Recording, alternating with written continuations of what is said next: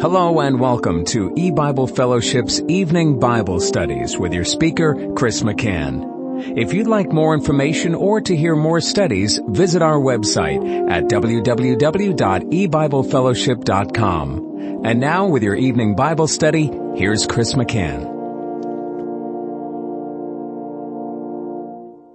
Good evening and welcome to E-Bible Fellowship's Bible study in the book of Revelation. Tonight is study number 8 of Revelation chapter 18. And we're continuing to look in verse 3. For all nations have drunk of the wine of the wrath of her fornication, and the kings of the earth have committed fornication with her, and the merchants of the earth are wax rich through the abundance of her delicacies. And Babylon is the one being referred to as the one who the nations of the world have drank from the wine of her fornication. It is Babylon. We've seen similar language uh, to uh, the first part of this verse in previous chapters of Revelation. If we go back to Revelation chapter 14, it says in verse 8, And there followed another angel saying, Babylon is fallen, is fallen that great city, because she made all nations drink of the wine of the wrath of her fornication. And also in Revelation chapter 17, in verse 2, with whom the kings of the earth have committed fornication, and the inhabitants of the earth have been made drunk with the wine of her fornication. And then in verse 4 of Revelation 17, and the woman was arrayed in purple and scarlet color, and decked with gold and precious stones and pearls, having a golden cup in her hand, full of abominations and filthiness of her fornications. And that's the cup of her fornication that the nations of the world have drank from. And it is in their drinking of the cup of this fornication and abomination that God has prepared the world for the final judgment.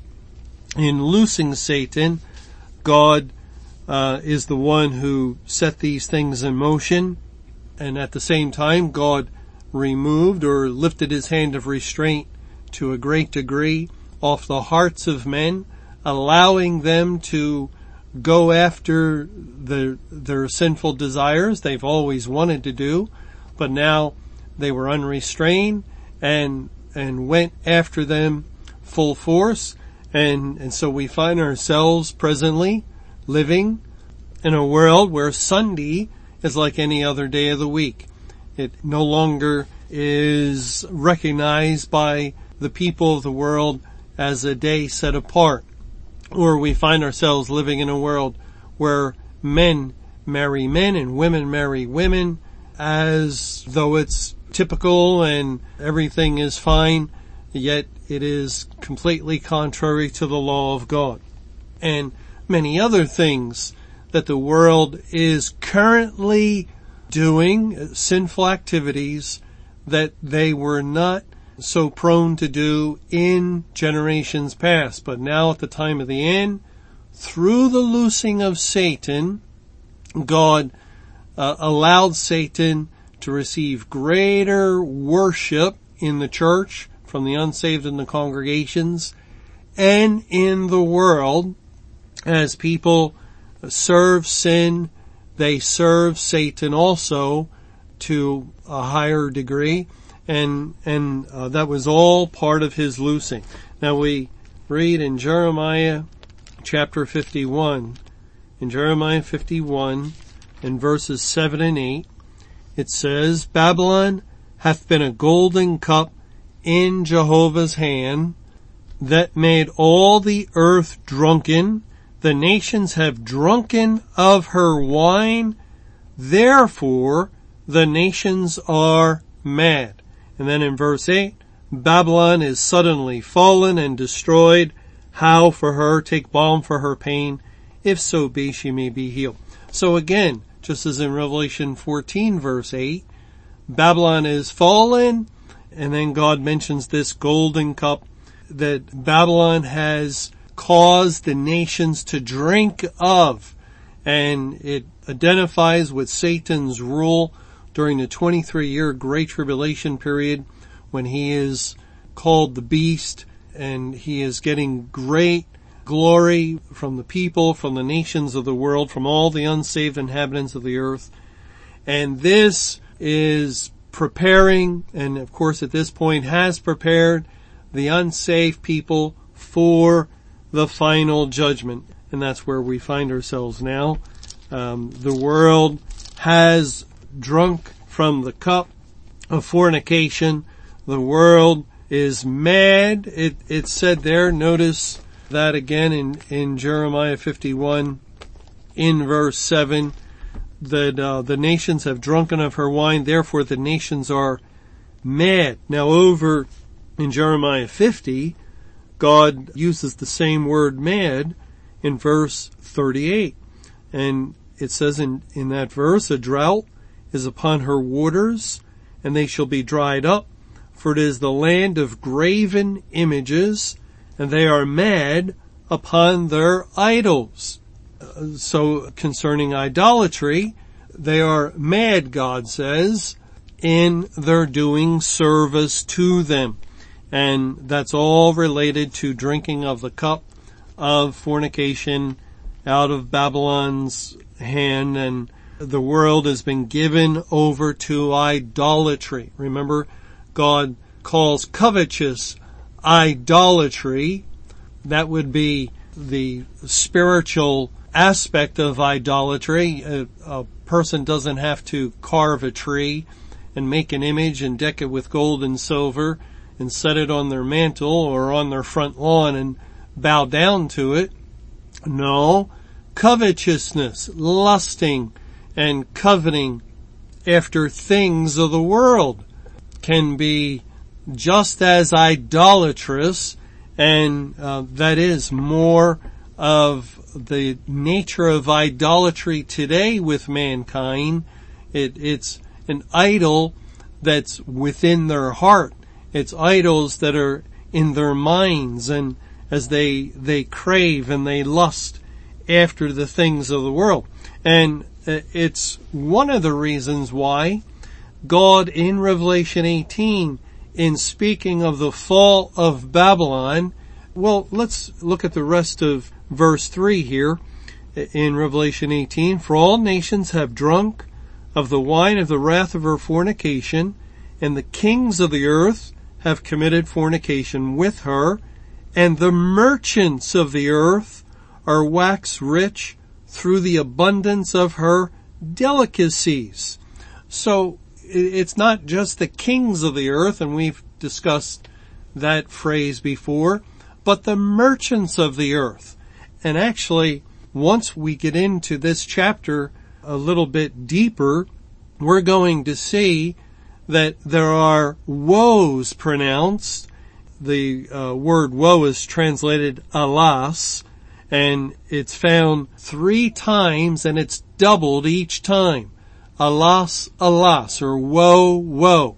Just as Revelation 8:13 in making that transition from the judgment upon the churches to the judgment of the world said, woe, woe, woe to the inhabitants of the earth. Three woes were pronounced and, and then we went into chapter 9 and following and the three woes dealt with judgment day. Well, in a sense, there are three woes uh, that are recorded here in Revelation 18, and each woe is doubled, just like Babylon is fallen is fallen.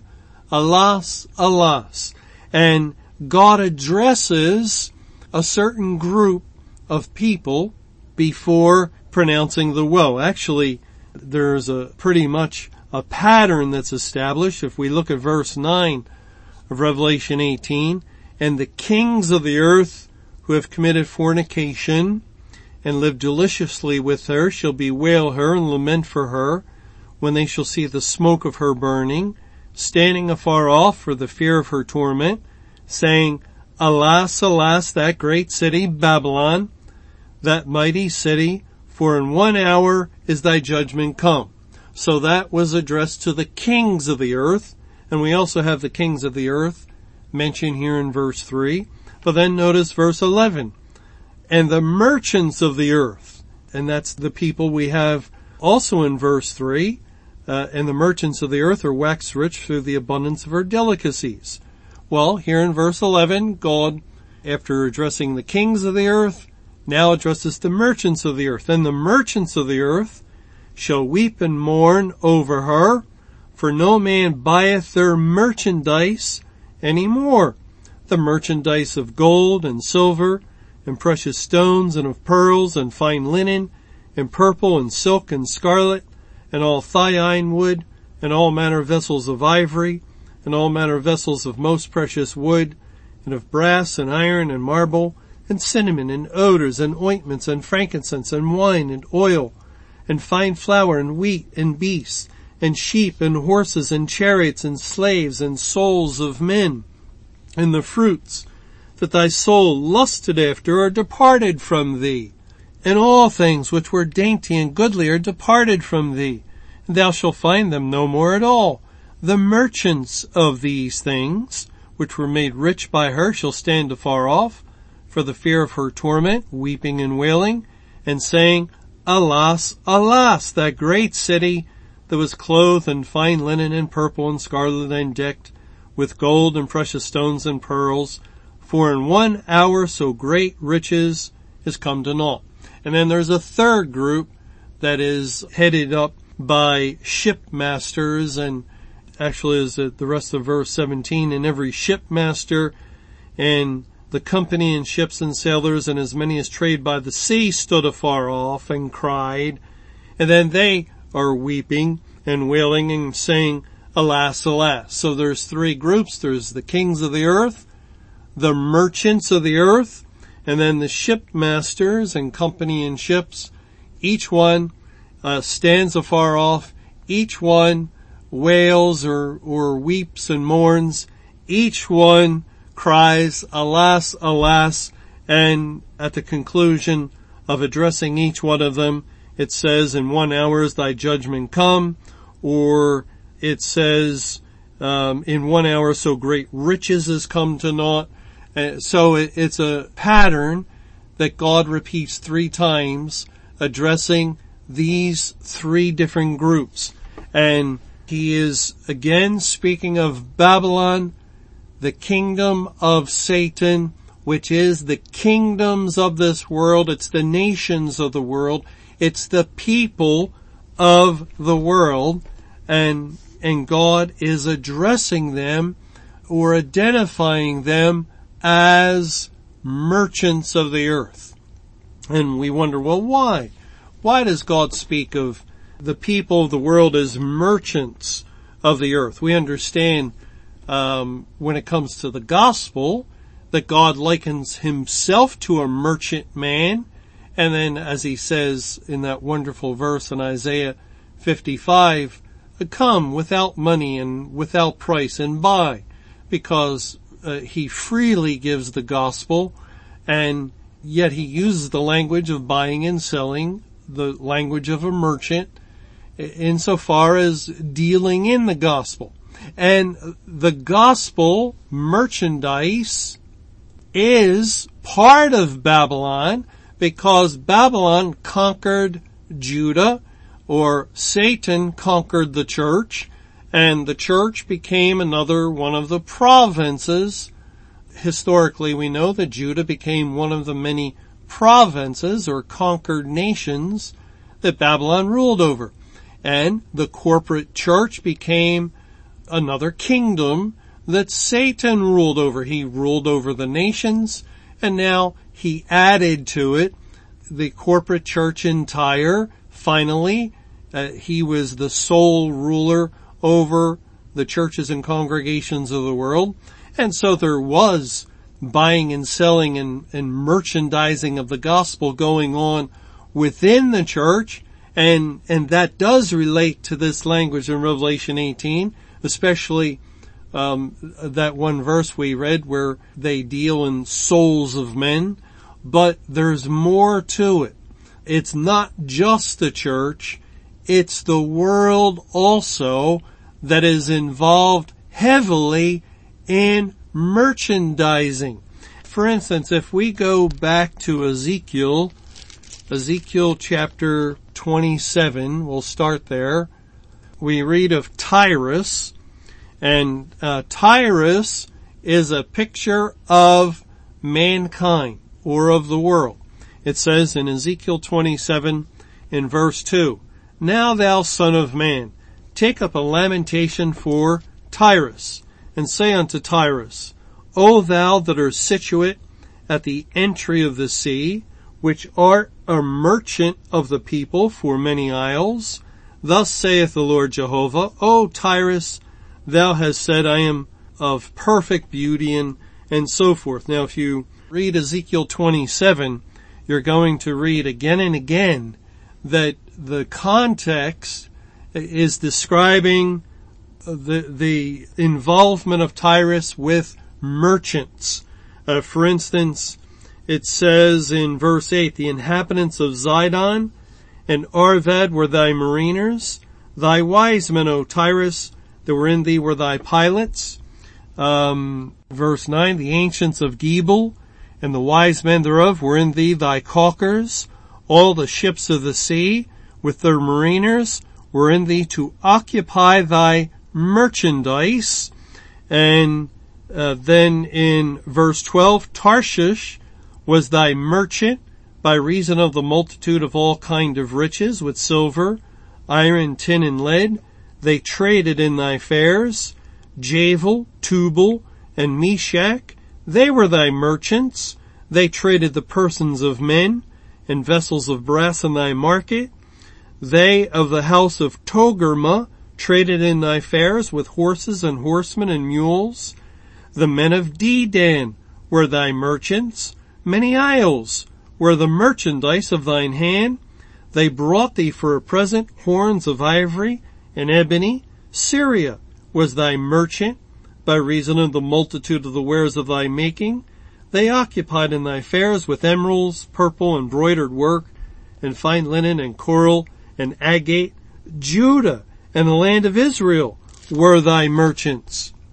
They traded in thy market wheat of Minnith and Pannag and honey and oil and balm. Damascus was thy merchant in the multitude of the wares of thy making for the multitude of all riches and the wine of Heshbon and white wool. Dan also and Javan going to and fro occupied in thy fairs. Bright iron, cassia and calamus were in thy market. Dedan was thy merchant and precious clothes for chariots, Arabia, and all the princes of Kedar. They occupied with thee in lambs and rams and goats. In these were they thy merchants, the merchants of Sheba and Raamah. They were thy merchants. They occupied in thy fairs with chief of all spices, and with all precious stones and gold, and, and it goes on, Haran and so forth. They were thy merchants. Verse 24, these were thy merchants in all sorts of things, in blue clothes, embroidered work, in chests of rich apparel, bound with cords and made of cedar, among thy merchandise. The ships of Tarshish did sing of thee in thy market, and thou wast replenished and made very glorious in the midst of the seas. That this is like a business report. It's speaking of Tyrus involved with this nation and that nation and the other nation. They were thy merchants. It seemed that Tyrus was um, uh, involved in uh, in trading and merchandising with all the nations because Tyrus points to mankind. And um, we know this from Ezekiel 28.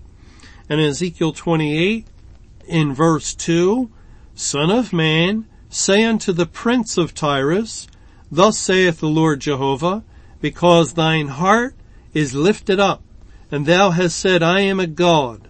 I sit in the seat of God, in the midst of the seas. Yet thou art a man, and not God, though thou set thine heart as the heart of God. Behold, Thou art wiser than Daniel. There is no secret that they can hide from thee.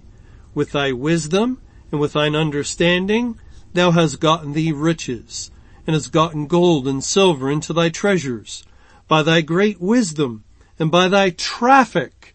Traffic is a translation, it's Strong's number 7404 of the same Hebrew word, translated as merchandise. And by thy traffic or merchandise hast thou increased thy riches, and thine heart is lifted up because of thy riches. Because of thy merchandise. The heart of man is lifted up. And, and just to prove this is man in Ezekiel 28, um, it says in verse 12, son of man, take up a lamentation upon the king of Tyrus and say unto him, Thus saith the Lord Jehovah, thou sealest up the sum, full of wisdom and perfect in beauty. Thou hast been in Eden, the garden of God. Every precious stone was thy covering, the sardius, topaz, and the diamond, the beryl, the onyx, and the jasper, the sapphire, the emerald, and the carbuncle, and gold. The workmanship of thy tabrets and of thy pipes was prepared in thee in the day that thou wast created. So Tyrus was in the Garden of Eden and was created. And, and then God says in verse 14 of Ezekiel 28, Thou art the anointed cherub that covereth, and I have set thee so. Thou wast upon the holy mountain of God. Thou hast walked up and down in the midst of the stones of fire. Only man qualifies to be called the anointed cherub, as God is himself likened to cherubims and, and the cherub identifies with cherubims, with God. Mankind was created in the image of God and it can only be Satan or man and Satan is not or was not the anointed cherub. He was not created in God's image in any way. Well, uh, it says in verse 15 of Ezekiel 28, Thou was perfect in thy ways from the day that thou was created till iniquity was found in thee by the multitude of thy merchandise. They have filled the midst of thee with violence and thou hast sinned. Therefore I will cast thee as profane out of the mountain of God or out of the kingdom of God and I will destroy thee, O covering cherub, from the midst of the stones of fire. And God did judge mankind because of their sin though they were created good, and God cast him out of the kingdom, and, and that's why it's through salvation that a man or woman is, is translated into the kingdom of God's dear son, because we're outside the kingdom due to the fall. And, and, and so we see that Tyrus was in the Garden of Eden, was created, fell into sin, is called the anointed cherub, it must be man.